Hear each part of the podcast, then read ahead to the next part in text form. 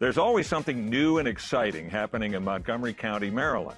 Join podcaster and business leader Kelly Leonard and me, Bob Levy, on another episode of Something to Talk About, where we speak with industry leaders making an impact in our county.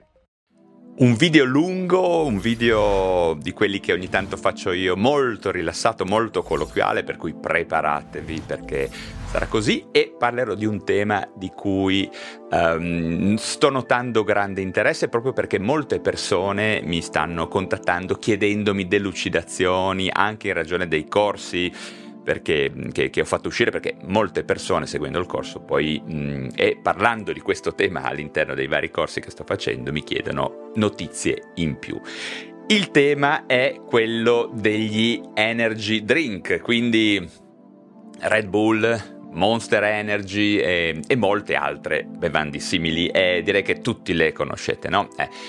Eh, le conoscete perché eh, a partire dagli anni Ottanta su tutti i mercati del mondo abbiamo mh, assistito all'immissione di molte di queste bevande definite energy drink, che come caratteristica comune mh, sostanzialmente contengono taurina e caffeina. E diciamo che hanno anche un'altra caratteristica comune, che è quella di promettere di fare miracoli in termini di miglioramento dell'energia, della lucidità, della performance e cose di questo genere. Come sempre accade nel marketing e mh, nelle narrazioni, chiamiamole mh, moderne, di mercato, le neuroscienze in qualche modo c'entrano e spesso c'entrano anche in maniera molto importante, anche se non sono così poi mh, esplicitate. Eh, in questo caso l'implicito messaggio di mercato sarebbe quello di suggerire che questi liquidi magici avrebbero il potere di manipolare positivamente il nostro cervello tramite gli effetti psicofarmacologici, ovviamente di caffeina e taurina. E questa è una cosa molto interessante perché poi il grande pubblico si lamenta degli psicofarmaci, si lamentano eh, dell'approccio psicofarmacologico alla salute e anche al benessere e poi casualmente, chissà come mai, se il marketing gli fornisce la giusta imbeccata, diventano tutti desiderosi di sperimentare le proprietà psicofarmacologiche non solo di caffeina, taurina e company, ma ultimamente anche appunto di sostanze psichedeliche mm, eh, la cannabis, eccetera, come se ci fosse una psicofarmacologia, chiamiamola medica, una psicofarmacologia di mercato una psicofarmacologia naturale, new age, che in qualche maniera eh, desse diverso valore, no? diverso peso a queste diverse ipotetiche psicofarmacologie. In realtà la psicofarmacologia è una, le sostanze che agiscono sui nostri neuroni, sul tessuto neurale, sono, eh, hanno questa azione qualunque, con qualunque premessa di mercato, quindi insomma questo è uno mh, di quegli effetti collaterali del marketing che poi va a influenzare e a modificare la percezione delle persone nell'ambito ad esempio di questa eh, area delle neuroscienze, quindi la psicofarmacologia, insomma se è naturale va bene, se è medico no, se è dentro la Red Bull o dentro Monster Energy va bene, se invece, non so, in un altro contesto, in una pillola non va più bene. Eh. Comunque, al netto di questa digressione un pochino polemica, come mi piace fare ogni tanto, ehm, anche per far sì che le persone abbiano le idee chiare, ecco, la domanda che volevo farmi oggi è mh, mm, cosa c'è di vero in tutta questa narrazione degli energy drink? E che cosa fa al nostro cervello questa miscela di taurina e caffeina? E non solo mm, taurina e caffeina in, e anche altre sostanze, perché poi ci sono altre combinazioni, diciamo questo è il basamento, ma poi le, le vari, i vari brand, le varie aziende aggiungono anche altre cose.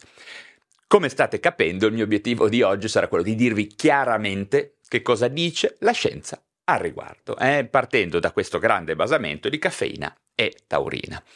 Allora, per prima cosa, una domanda importante. Come vi ho appena accennato, quali sono gli ingredienti completi di queste bevande cosiddette energetiche? Eh, qual è la ricetta segreta completa? Allora, senza dubbio si parte mh, mm, eh, da, da, caffeina e taurina, questo ormai l'abbiamo capito che è stata la coppiata magica della bevanda capostipiche, capostipite no? di tutte le altre, eh? la, l'arcinota eh, Red Bull. Ma poi con il passare del tempo e con il nascere comprensibile di nuovi brand che sono buttati in questo grandissimo business eh? ehm, e quindi come l'altrettanto nota Monster Energy, eh? Monster Energy abbiamo assistito all'aggiunta di altri ingredienti, no? alle volte appunto vitamine del gruppo B, alle volte carnitina, alle volte ginseng, insomma tutte cosucce che dovrebbero in qualche modo fare bene a chi deve performare secondo almeno la narrazione comune, definirei la narrazione pop abbondantemente sostenuta dal marketing, il quale a sua volta si appoggia ad anche in maniera un po' insomma, pesante ad alcuni luoghi comuni no? che sono già presenti eh, tra le persone. Quindi noi, eh, come sempre, se una cosa gira fra la gente, il marketing la prende, la trasforma, la rigira e la direziona verso eh, queste, questi obiettivi specifici di mercato. Eh. Quindi l'idea che la caffeina serva agli studenti eh, l'idea che ci sia un composto dal nome roboante come taurina che giravano fra, fra le persone, beh, è stata presa eh, e gettata nella narrazione di marketing di questi energy drink. Allora, in realtà eh, bisogna ricordarci che oltre all'acqua, che è chiaramente il, l'ingrediente principale di, questi, di queste bevande, queste, tutti questi brand, tutte queste bibite soft drinks avevano e in larga parte hanno ancora un ingrediente che è sempre passato un po' inosservato, di cui nessuno fa mai menzione esplicita, specialmente di questi tempi, ehm, eh, di, di, questi ultimi anni. Eh. Di conseguenza, proprio per iniziare con il piede giusto, vi vorrei parlare di questo enorme elefante nella stanza, ovvero di questo ingrediente molto importante di cui nessuno parla. Infatti, prima di andare avanti, bisogna che tutte, sapere che tutte queste bevande energetiche condividono con le altre bibite gassate e gli altri soft drink la presenza in grandi quantità di zucchero. Zucchero! Zucchero e alle volte anche altri, vedremo, altri carboidrati semplici, alle volte anche maltodestrine, no? Insomma, mm, carboidrati che tendono ad abbondare in tutti questi cosiddetti energy drink ed è importante valutare ehm, che la presenza del saccarosio pone subito molti dubbi sul fatto che ehm, queste bevande siano realmente salubri per via del fatto che come minimo tenderanno a generare picchi insulinici, oscillazioni glicemiche e poi con il tempo, eh, se l'utilizzo sarà continuativo, elevato, addirittura massivo per alcune persone, ci potrà essere la conseguenza dell'insulinoresistenza, dell'obesità, l'infiammazione cronica di basso grado e la, diciamo, il contribuire allo sviluppo di diabete. Quindi zucchero no buono è un brutto, un brutto punto di partenza per queste bevande.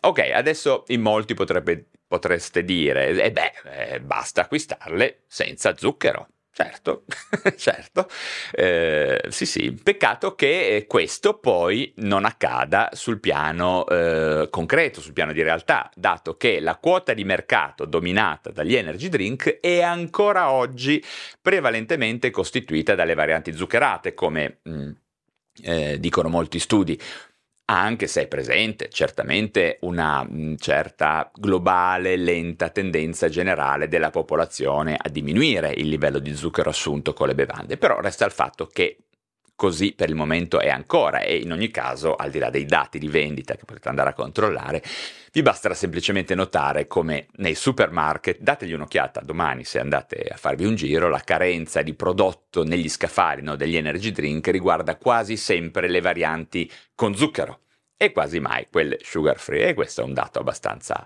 eh, inequivocabile. Ma veniamo adesso a parlare finalmente degli effetti sul cervello di quelle mh, mm, sostanze che gli acquirenti considerano importanti. Eh, certamente le persone, pur comprando acqua e zucchero, in larga parte non comprano queste bevande per avere acqua e zucchero, che la possono avere in mille altre, in mille altre mh, mm, varianti anche a minor prezzo, no? E, ehm, diciamo, eh, ci sono proprio delle sostanze appunto la famosa caffeina, la taurina, la creatina, tutte queste cose qua che spingono per l'acquisto di Red Bull, Monster Energy e Company. Iniziamo ovviamente dalla caffeina. Eh. Eh, ne ho già parlato tante volte per la questione del, del, caffè, andate a vedere cosa penso del caffè, eccetera, eh, però mi pareva il caso di localizzarla in questo specifico discorso. Allora, la caffeina, sappiamo tutti, è un alcaloide naturale presente non solo nel caffè, ma anche eh, nelle foglie di tè, nelle noci di cola, nel, nel guaranà, nel cacao. Eh, poca gente sa che eh, il cacao è una fonte non indifferente di caffeina, quindi quando volete fare il vostro bilancio giornaliero ricordatevi che sì, il cacao è delle cose buone, delle cose che fanno bene, eccetera, eccetera, ma c'è anche una quota non indifferente di metilxantine, ricordatevelo. Eh? E, ehm, la maggior parte delle persone eh, in realtà non considera la caffeina uno psicofarmaco, ma è senza dubbio come vi dicevo all'inizio, è uno psicofarmaco ed è la sostanza psicoattiva più usata del pianeta, subito prima dell'alcol e della nicotina. Eh? Questo importante. E ricordiamoci che il mercato della caffeina, non solo di questi eh, energy drink, ma della caffeina sotto forma di caffè, quindi Starbucks, eccetera, eh, Illy, Lavazza e tutti questi brand, è un mercato costantemente in ascesa. Tutti parlano di utilizzo moderato delle cose, ma quando una cosa dà dipendenza e ha delle caratteristiche psicoattive, l'utilizzo moderato non è così semplice. Eh, io non sono vostro padre che vi dice cosa prendere, cosa bere, cosa non bere, come drogarvi. Ragazzi, io vi voglio solo dare informazioni, non vi voglio dire cosa fare. Voglio che qualunque cosa poi decidiate consapevolmente di fare, lo facciate, questa decisione la prendiate a ragion veduta e con un po' di sale in zucca e anche nell'ottica, lasciatemi dire, del contenimento del danno se possibile, eh? quindi questo è importante. Iniziamo da questione di dosaggio, eh? ma quanto è la dose di caffeina considerata sicura quotidianamente? Diciamo che in media una lattina di energy drink, quindi una, una, una, una monster di questo genere, una Red Bull, più o meno ha uh, un 80 mg di caffeina, per cui le varie authority del mondo, in particolar modo si sono sbattute abbastanza quelle del mondo anglosassone, quindi Australia, Inghilterra, ma diciamo le varie authority, authority mondiali che si occupano di questo, del mondo occidentale perlomeno, considerano che una lattina al giorno sia la dose sicura per gli adolescenti. Eh Lattina che vuol dire caffeina, quindi al netto di tutto l'introito di caffeina, eh, ricordiamoci, quindi cioccolato, eccetera, eccetera, quindi 80 mg, una lattina può essere considerata ehm, sicura, eh. Mentre due o tre lattine al giorno dovrebbero essere la dose sicura eh, per gli adulti in buona salute, che non abbiano patologie e che stiano quindi bene. Eh. Questo considerando il valore medio eh, giornaliero di 3 mg per chilo di peso corporeo. Ad esempio io che peso più o meno 88 kg, sono alto 184 cm, potrei bere più o meno tre lattine al giorno, eh, se fossi un utilizzatore, a parte che ste qua qualcuno dovrà berle, ora vedo se fra me e mia moglie o qualche amico se la vogliono bere, eh. io, ma ripeto, io non è che non beva mai una cosa del genere, è molto raro, eh, bevo dell'acqua, se la, la, mia bevanda è l'acqua, eh, quindi così come ogni tanto può succedere che bevo dell'alcol, ma la mia bevanda è l'acqua, eh. e vi consiglio di fare lo stesso. Eh, ovviamente sto parlando, dico tre lattine al giorno, ma ovviamente tenendo conto appunto che non dovrei assumere ulteriore caffeina da altre fonti, ripeto, caffè, cioccolato, cola, eccetera, tè, eccetera. Ok? A questo punto dobbiamo anche ricordarci però che la dose sicura di caffeina eh, non vuol dire che sia la dose che ci fa bene eh, o che ci sia di aiuto, ok? Questa è una cosa molto importante. Ehm, la dose media eh, non è mai, eh, non dovrebbe funzionare da autorizzatore per utilizzare qualcosa. No? Se sappiamo che tre lattine non in teoria alla persona adulta sana non fanno male, non è che de- questo noi dobbiamo prenderlo come uno, uno, stimolo a usare tre lattine, ok? Eh, la media non è mai una cosa buona, la media fa schifo, i valori medi delle persone, non so, eh, dell'utilizzo degli zuccheri, eccetera, non sono soddisfacenti. Eh, se uno vuole stare bene, vuole prevenire, vuole avere una buona performance, vuole essere longevo, non si deve basare su quello che ti dicono essere la media delle cose da fare, perché la media fa schifo, ragazzi, quindi ricordatevi di informarvi bene su quale sia effettivamente la dose giusta per voi al netto dei rischi e dei benefici, eh? sia che si tratti di energy drinks, di zuccheri, di proteine, di integratori, eccetera, eccetera. Ricordatevi, la media fa schifo. Eh? dovete pensare a voi stessi, sperimentare su voi stessi e capire quali sono i vostri parametri personali su cui basare le vostre scelte. D'accordo? Questo è molto importante. Ma a parte questi discorsi, che sono comunque molto importanti, arriviamo al punto, quali sono gli effetti della caffeina sul cervello. Allora, la caffeina assunta per via orale si comporterà ehm, in maniera molto netta come un antagonista competitivo dei recettori adenosinici del cervello, in particolar modo dei sottotipi A1 e A2A. In particolare, l'interazione tra recettori A2A e recettori dopaminergici a livello dei gangli della base è molto interessante, poiché è stato dimostrato che anche il sistema dopaminergico è coinvolto nell'espressione globale degli effetti della caffeina. Inoltre la stimolazione dei recettori A2A determina una diminuzione dell'affinità dei recettori D2 verso la dopamina. Insomma, le conseguenze di questa stimolazione ehm, saranno diverse e, ripeto, non, non ve le riassumo tutto qua perché sono complesse. Comunque, globalmente abbiamo la certezza che sarà un aumento dello stato di veglia, proprio anche per la questione del blocco dell'adenosina, molto banalmente quello eh, del, del legame con i recettori per l'adenosina eh, quindi aumento dello stato di veglia, tendenza ad accelerare il, il modo in cui si parla, le modalità di eloqui, una blanda accelerazione anche del pensiero e una stimolazione motoria generalizzata. Questo è molto importante. Si tenderà ad essere ehm, un po' irrequieti. Eh. Ah, una cosa anche da ricordarci è che la caffeina poi ha anche delle, dei metaboliti sono visto a fare tutto il discorso, però questi metaboliti ad esempio possono aumentare la diuresi, fare altre cose, però qua adesso parliamo per comodità per non fare un video di 7 ore solo della caffeina di questa metilxantina, ok? Questo è molto importante. E ricordiamoci quindi che tutti questi effetti non hanno il significato esplicito di aumento del rendimento o della creatività o che ti mettono le ali, qualcosa del genere, come ci dice il marketing, ma semplicemente, mh, come dicevamo noi in ambito universitario, si tenderà a muovere più aria, eh, come si dice, con la tendenza ad accelerare, ad essere più concentrati magari su alcuni semplici compiti motori ripetitivi, no? Ma ripeto, ehm, come pulire, guidare, costruire semplici oggetti o addirittura avere maggior rendimento in catena di montaggio. Mm? E, come dico sempre, eh, la caffeina è la droga per me perfetta se sei uno schiavo. Eh, se devi aumentare dei compiti semplici, ripetitivi, eh, non super specialistici eh, o cose di questo genere, la caffeina è perfetta. Mm, questo è un concetto che poi vi voglio ripetere. Ehm, è interessante, ad esempio, è una cosa interessante vedere come alcuni esperimenti in passato fatto sugli animali, ad esempio mi viene in mente quello sui ragni, eh, sui ragni esposti alla caffeina, beh, questi esperimenti, eh, cioè Mette, drogando i ragni con la caffeina, ehm, in questi esperimenti si, si, evidenziava come la costruzione della ragnatela eh, fosse quantitativamente effettivamente più elevata, cioè facessero più ragnatela, ma anche molto meno precisa e meno organizzata, cioè facevano di più ma non meglio. E, e quindi, ripeto, dico a ragion veduta che la caffeina, così come molti altri stimolanti, rappresentano, diciamo, delle droghe perfette se di lavoro fai lo schiavo. Magari poi facendo seguito uh, alla sera, dopo una giornata di caffeinizzato, ti fai dell'alcol per evitare di, di, di farti pensare alla vita di merda eh, che molti di noi fanno, per poi riniziare il giorno dopo con un nuovo caffè nuovi compiti lavorativi ingrati e quindi eh, ripeto niente aumento delle performance o della creatività o del problem solving o della memoria eh.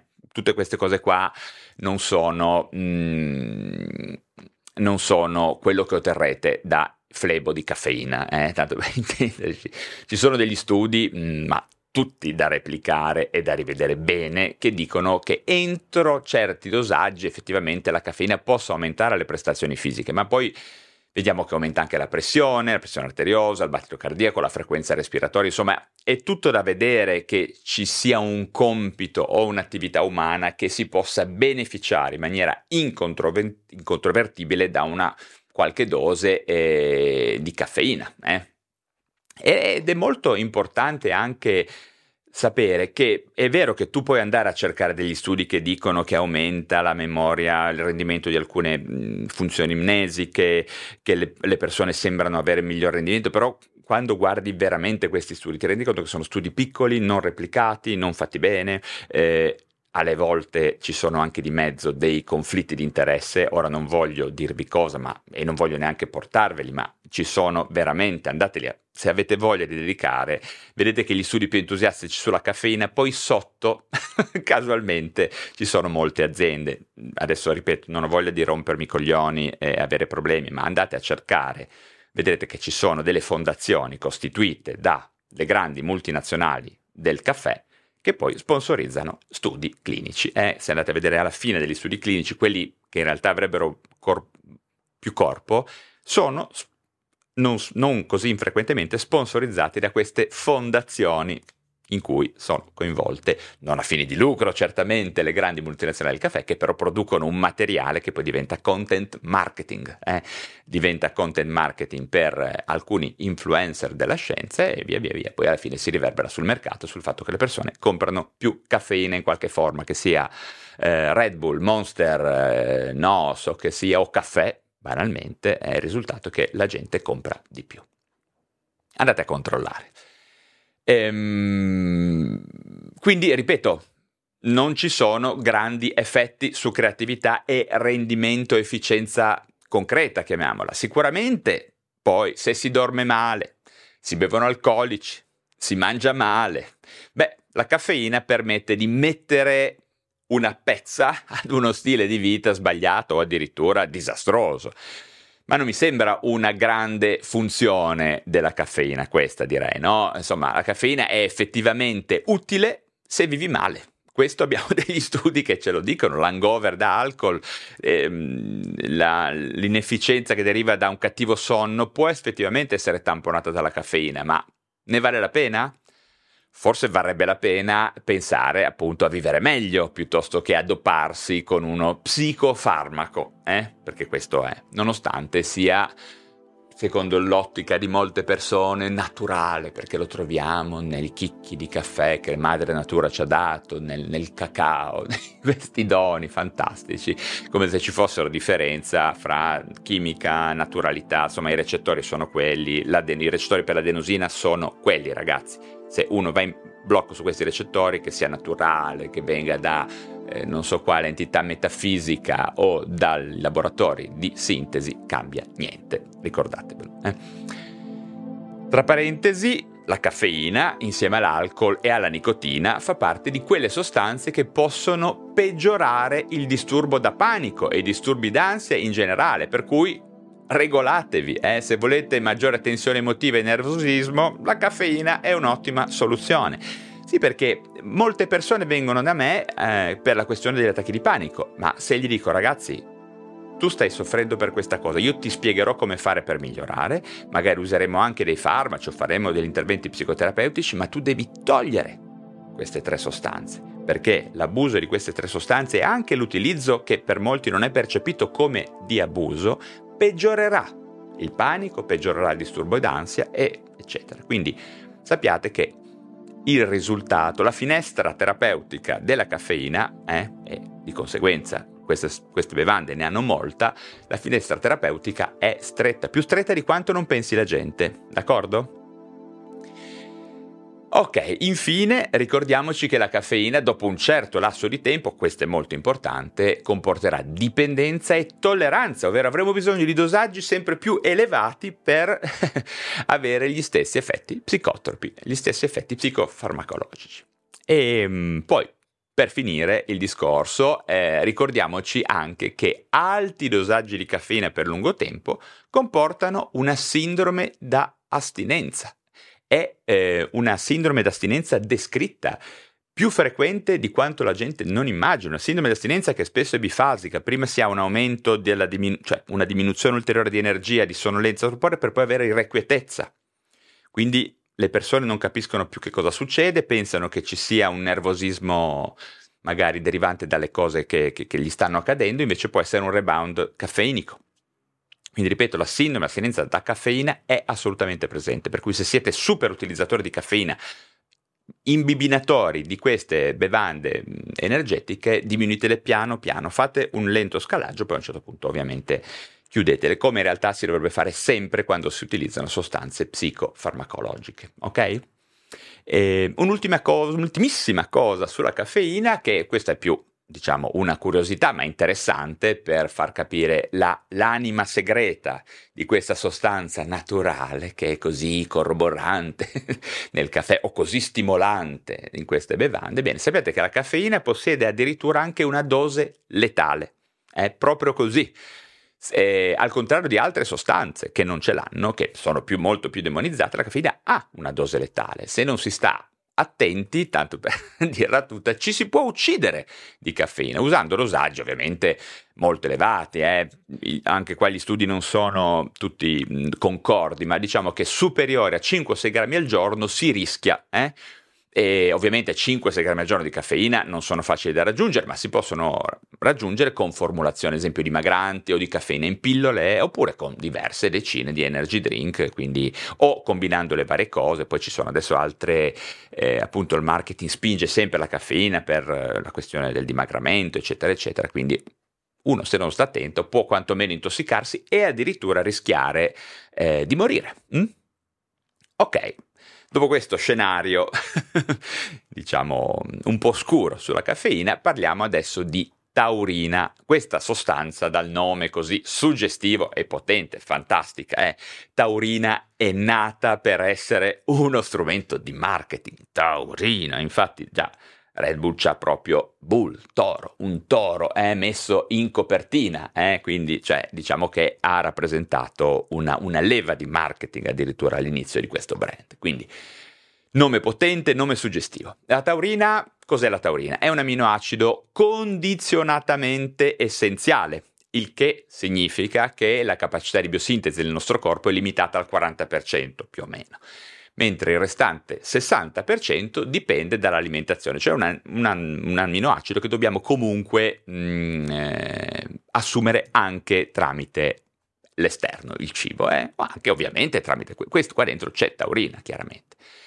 La taurina però chiamiamola quella che voi tanto vi piace naturale, la trovate in uova, pesci, carne, latte, eh?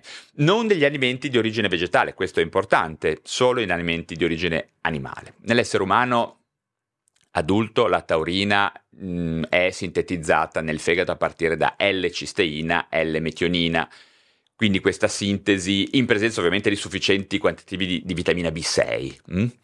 Ed è per questo che probabilmente mettono un po' di vitamina B6 per dare anche quest'idea di efficienza de- della, della reazione. Mm, ricordiamoci ovviamente che la sintesi eh, endogena non avviene solo eh, per, se, se io, noi mangiamo carne, la sintesi endogena ce l'hai anche per se cisteina e metionina derivano ad esempio da, so, da eh, cereali, fagioli, cose di questo genere, si ha una sintesi, mh, mm, chiamiamola epatica, però per avere il, diciamo, l'ideale mh, mm, apporto quotidiano di taurina bisognerebbe anche mangiare un po' di ehm, cibo, chiamiamolo di origine animale. A questo punto domanda molto importante, ma cosa può essere utile la taurina presente nello specifico di questi energy drink? Eh? Come mai? Qual è il razionale per cui Red Bull Company mettono la taurina negli energy drink? Questa molecola mh, mm, sappiamo che attraversa abbastanza facilmente la barriera ematoencefalica e nel sistema nervoso centrale ha diversi ruoli, non ne ha solo uno, ne ha diversi. Eh. Ha sicuramente eh, efficacia come neuromodulatore, osmoregolatore, regolatore dei livelli di calcio, mm, eh, del calcio citoplasmatico e anche un fattore trofico nello sviluppo e neuroprotettiva ha anche una funzione neuroprotettiva. Ovviamente non stiamo parlando di reazioni ad altissima efficienza, però tutto questo spettro di azione ce l'ha. È interessante notare anche che la taurina ha una struttura chimica molto simile all'acido gamma-aminobutirrico, il cosiddetto GABA. Questa è una cosa molto interessante di cui mh, le persone non sono proprio a conoscenza, è che il GABA è un neurotrasmettitore però di tipo inibitorio. Mh?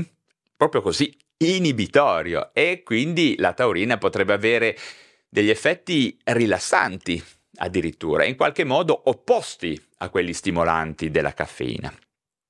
Inoltre ha effetti opposti eh, a quelli della caffeina anche a livello cardiovascolare perché diminuisce la pressione sanguigna, diminuisce anche la frequenza dei battiti. Direi che tutto questo è un po' curioso, no? È quasi paradossale. Mm, mi viene da pensare che abbiano voluto compensare, tamponare gli effetti stimolanti della caffeina non tanto in termini di aumento di questa mm, stramaledettissima performance, ma piuttosto per far sì che le persone non diventassero troppo nervose da un overdose di caffeina e che continuassero comunque a prenderne, quindi potessero prenderne di più in realtà, anche se poi l'implicito è quello di essere sinergica con la caffeina in questi termini. E qua c'è una grande confusione eh, diciamo neurobiochimica, anche da un punto di vista di mercato sicuramente è un buona, una buona accoppiata perché permette semplicemente di prendere più di queste bevande senza avere effetti troppo elevati di eh, tensione emotiva, eh, tanto per intenderci.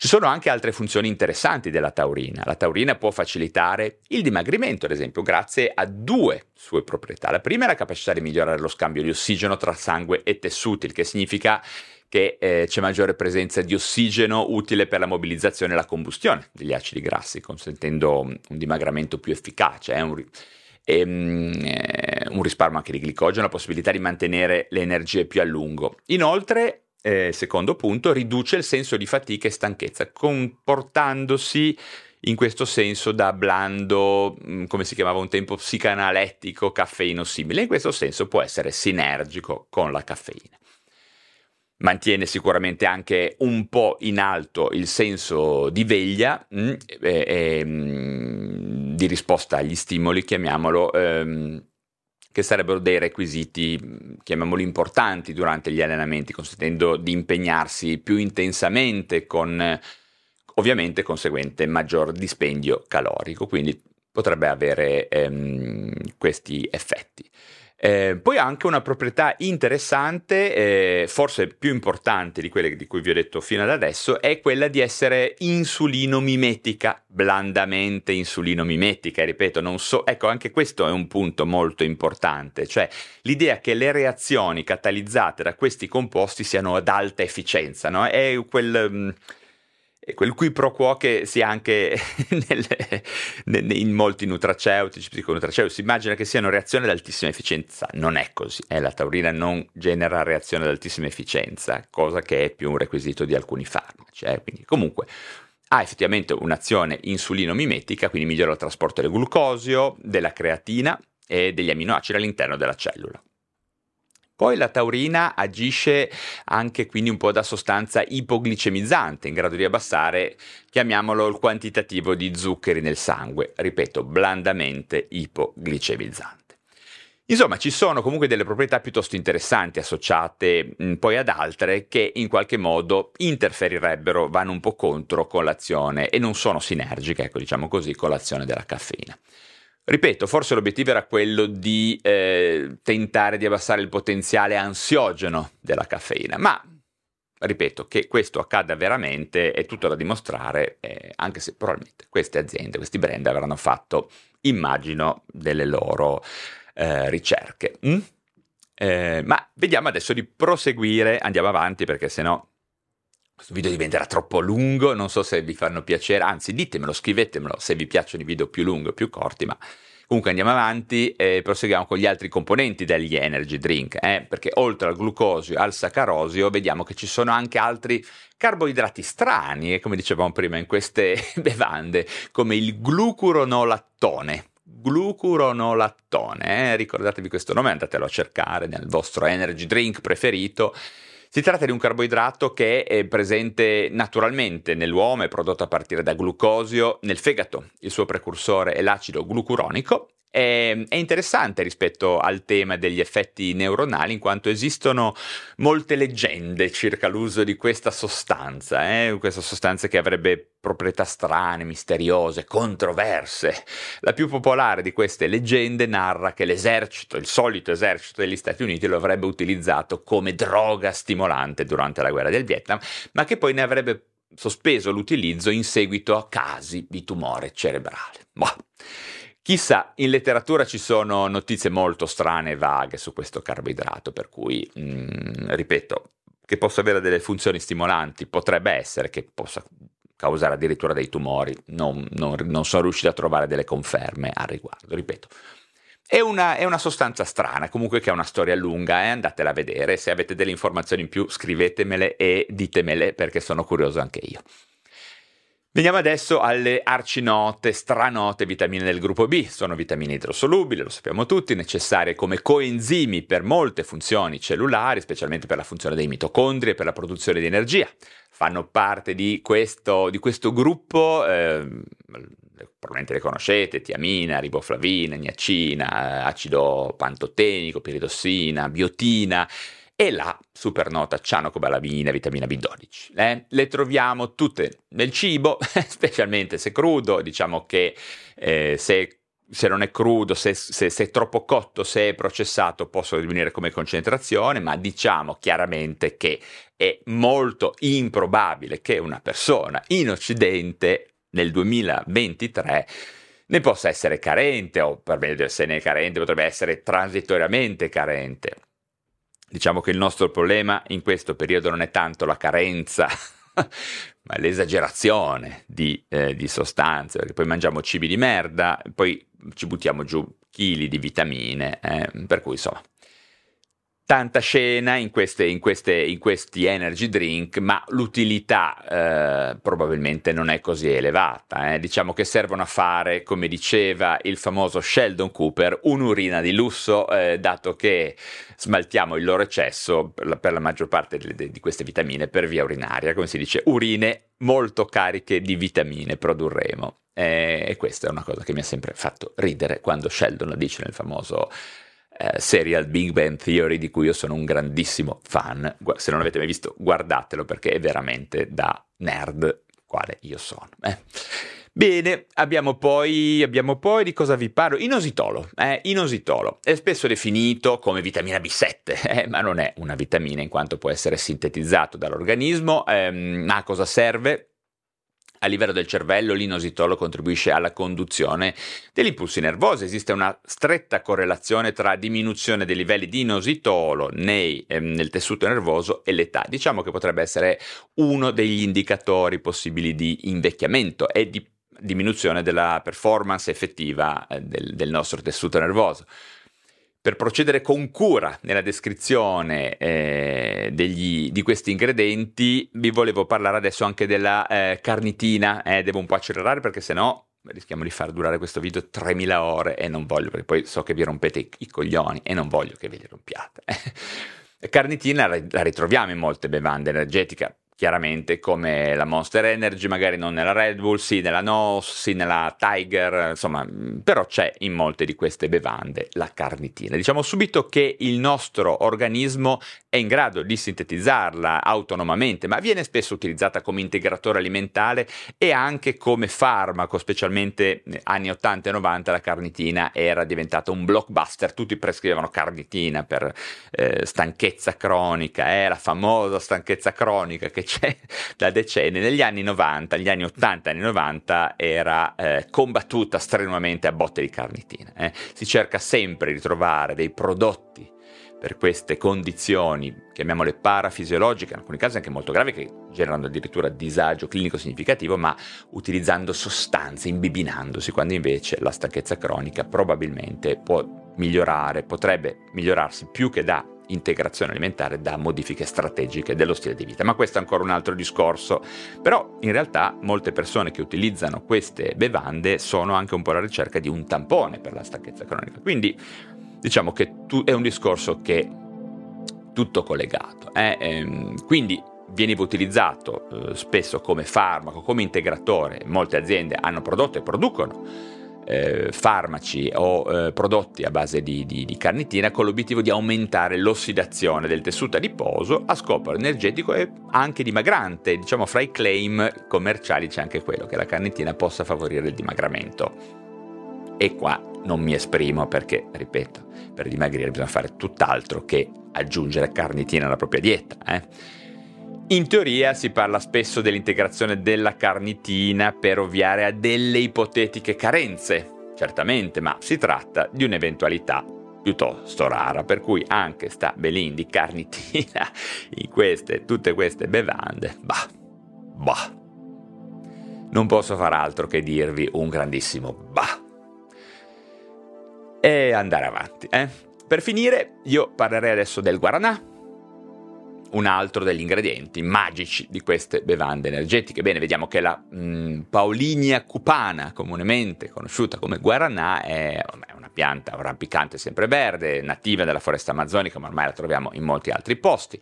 È stata coltivata da sempre per i suoi frutti, ricchi, le sue bacche ricche di caffeina e utilizzate appunto sia per gli effetti, chiamiamoli stimolanti, e quindi un altro carico di caffeina che si aggiunge alla caffeina e poi anche l'ipotesi che fosse afrodisiaca, ma tutte, tutte, le cose che ci rendevano più irrequieti poi sembra che fossero afrodisiaci, in realtà non credo che abbia alcun tipo di impatto sulla nostra vita sessuale, sulla nostra libido. Eh? Comunque i semi di guaranà contengono eh, indubbiamente notevole quantità di metilxantina, eh? caffeina, teobromina, teofillina in particolare, poi saponine, polifenoli, cose che possono fare bene, eh, specialmente tannini e comunque molti altri composti. Magari, che ne so, ci sarà anche uno che avrà degli effetti sulla libido. Studia a riguardo, però non li ho ancora visti. A cosa serve il guaranà nel contesto specifico delle nostre eh, straabusate bevande eh, energetiche? Mm, per essere, per un'estrema sintesi, a me non viene in mente altro che eh, serva ad aumentare ancora il quantitativo globale di caffeina di queste bevande, senza dire che aggiungiamo caffeina. Per cui che dire, diciamo che potrebbe aumentare più che gli effetti positivi il rischio di effetti collaterali da caffeina, per dirla in poche parole. E di conseguenza, occhio, perché ripeto, alla fine non abbiamo 80 mg di, di metilxantina all'interno. Calcolate la vostra giornata, cioccolato, tè, caffè, caffè banali, eh, queste sostanze, quindi taurina, carnitina, eh, ginseng, guaranà, eccetera. Beh, ci sarebbe tutta la questione anche del ginseng, ma adesso troppo tardi, comunque nuovamente eh, è un adattogeno che se vogliamo considerare, ecco, per due parole, il ginseng sicuramente può avere effetti adattogeni, ma è qualcosa che andrebbe integrata con regolarità e ripeto, prenderlo con regolarità da queste bevande vuol dire con regolarità imbibinarsi anche di eh, caffeina, quindi se volete sperimentare il ginseng o altri adattogeni, insomma tutti quelli che sappiamo, fatelo scorporando e usando solo quella sostanza, non pensate di andare avanti a prendere ginseng da mh, mm, queste qua, queste marche non credo che neanche ce l'abbiano, però molte altre marche ce l'hanno, us- imbibinandovi di caffeina, se usate ginseng usate il ginseng, in tutto quello che riguarda la medicina chiamiamola chiamiamola funzionale per metterci d'accordo e se volete sperimentare su voi stessi e fare le cose bene dovete fare una cosa per volta. Ricordatevelo, per avere conoscenza e consapevolezza di che effetto fanno di vo- su di voi vari cambiamenti di lifestyle o anche di sostanze, perché ripeto, ci sono dei nutraceutici interessanti, io vi consiglio sempre di fare una cosa alla volta, un esperimento alla volta per ascoltarvi, prendete traccia, prendete due righe, scrivete e guardate che risultati avete. Ripeto, io non prenderei, non sperimenterei il ginseng ottenendolo da delle bevande energetiche, perché vuol dire che non prendete solo il ginseng, ma anche una barcata di altre cose soprattutto zucchero e caffeina, per dirla semplice, ok? Per fare un pochino, per tirare un pochino le fila, potremmo dire che comprando degli energy drink, in estrema sintesi, si compra una costosa miscela di acqua, zucchero e caffeina pagandola davvero cara in realtà, eh? perché il quantitativo all'interno di queste sostanze, in alcuni casi per fortuna, in altri casi purtroppo, è veramente elevato e se voi volete fare degli esperimenti con la carnitina o con altre sostanze, appunto col ginseng o col guaranà, vi consiglierei di farlo sperimentando la singola sostanza e non misceloni da cui non potete trarre delle conclusioni perché semplicemente il vostro corpo non avete idea non solo di come reagisce a tutto l'insieme di queste sostanze, ma come queste sostanze possono fra di loro interagire, perché non lo sappiamo bene neanche noi a questo punto, oppure interagire con altre cose che state prendendo o con addirittura farmaci, perché ricordiamoci che c'è anche la possibilità che mh, queste sostanze che compongono le, gli energy drink interagiscano con alcuni farmaci. Eh?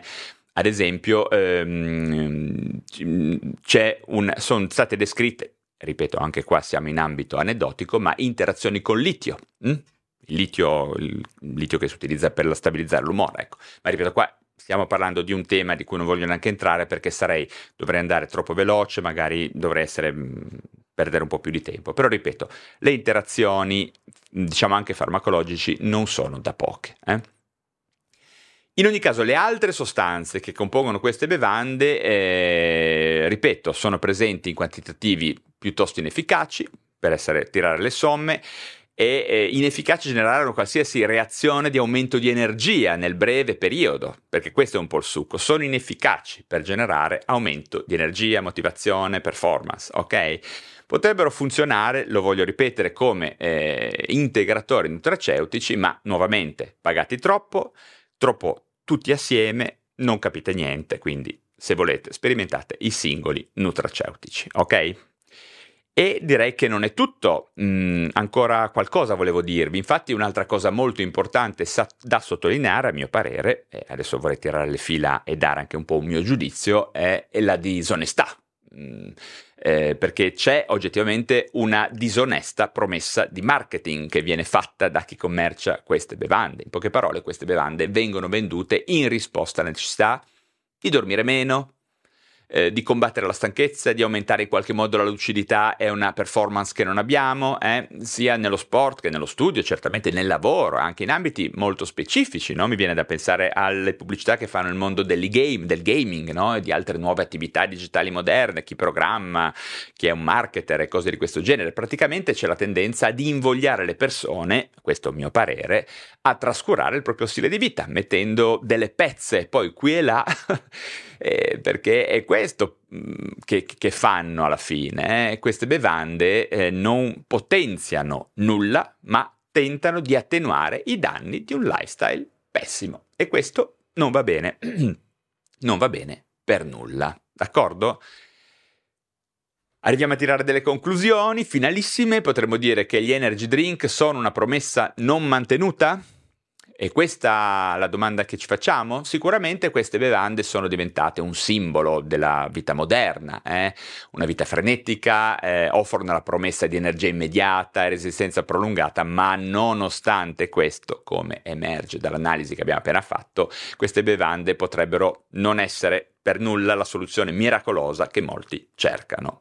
In primo luogo è cruciale, direi, sottolineare l'inefficacia di queste bevande nel fornire un vero e proprio aumento delle prestazioni. Scordatevelo, non aumenteranno la creatività, la vostra efficienza reale, concreta nella giornata, eh, mentre la sensazione immediata potrebbe essere quella di un rinnovato mh, vigore, magari però legato prevalentemente mh, all'effetto placebo, direi in alcuni casi, dato che non abbiamo una chiara evidenza scientifica che dimostri un beneficio sostanziale duraturo che derivi da, da questo consumo regolare che sconsiglio.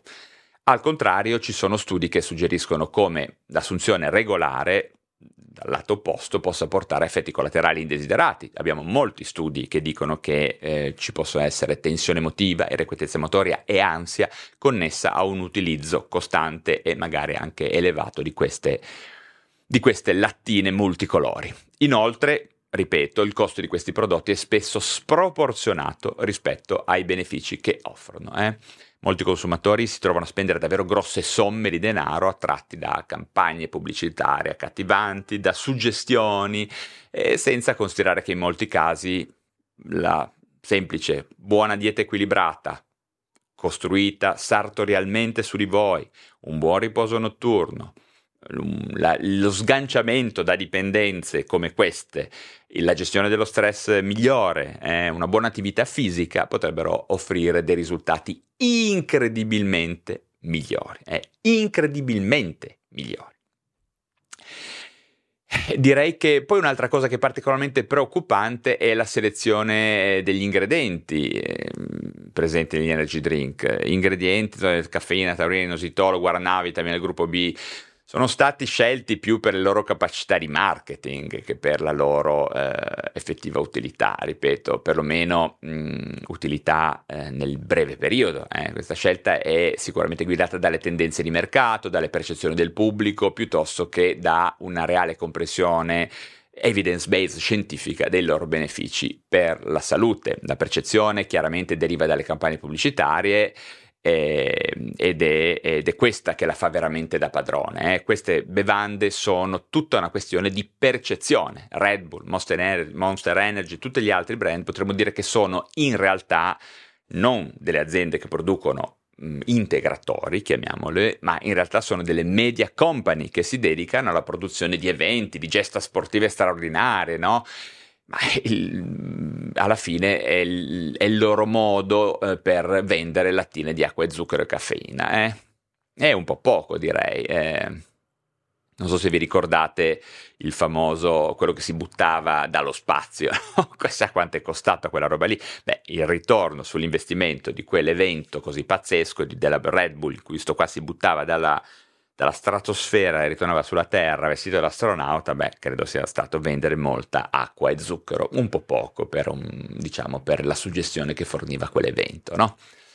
In conclusione, eh, mentre gli energy drink eh, possono sembrare una soluzione rapida per combattere la stanchezza, eh, addirittura ci sono mh, narrazioni che parlano del, di, di un'efficacia nella stanchezza cronica, eh, cose di questo genere, comunque direi che è essenziale approcciarsi a questi prodotti con un occhio critico, eh? un occhio molto critico, episodicamente si possono prendere, si possono vedere, queste qua non è che li butto dalla finestra, magari o io, mia moglie o qualche amico ce li berremo ma sicuramente lo spunto che fornisco sempre, anche quest'oggi, è di affidarsi, di eh, diciamo eh, non affidarsi a soluzioni rapide e potenzialmente dannose. È sempre meglio ricorrere a metodi naturali, sostenibili, consapevoli, basati su informazioni, sulle migliori informazioni possibili per mantenere e migliorare salute e benessere. Eh? La vera energia proviene da una vita equilibrata, da una dieta sana, da un adeguato riposo, da, un'età, da un'adeguata attività fisica, dal depotenziamento delle dipendenze e dalla gestione dello stress. Punto, punto, punto. Ok? Che dire di altro? Bah, direi che abbiamo detto molto, come sempre ci sarebbero moltissime altre cose da aggiungere, ma per adesso mi fermo qui, dato che volevo, ero partito, che volevo fare un contenuto non troppo lungo, eh, ma direi che abbiamo ovviamente sforato. E eventualmente aspetto vostre domande specifiche e in realtà appunto dico credo di essere andato molto lungo. Comunque commentate ditemi quello che ne pensate. Bene anche in questo caso spero che sarete d'accordo comunque si tratta di un tema contemporaneo interessante e alla luce anche di, soprattutto di quanti miliardi fatturano questi brand e quanti soldi soprattutto spende la gente per queste lattine piene di acqua soprattutto zucchero eh? E qualche spruzzatina di qualcosa di cui non abbiamo ancora ben chiaro se effettivamente possa essere utile. Non dico piene di niente, ma piene di dubbi, sì, eh? lattine piene di dubbi. In ogni caso spero di avere una discussione interessante giù nei commenti, mi raccomando fatelo nell'apposito spazio, sia che siate su YouTube, su Spotify, eh, se state ascoltando il podcast Lo Psiconauta, anche lì potete scrivere su Spotify, lo sapete, commentare singoli episodi. Ma prima di salutarvi, fatemi fare anche a me una super smarchettata, piccolo consiglio.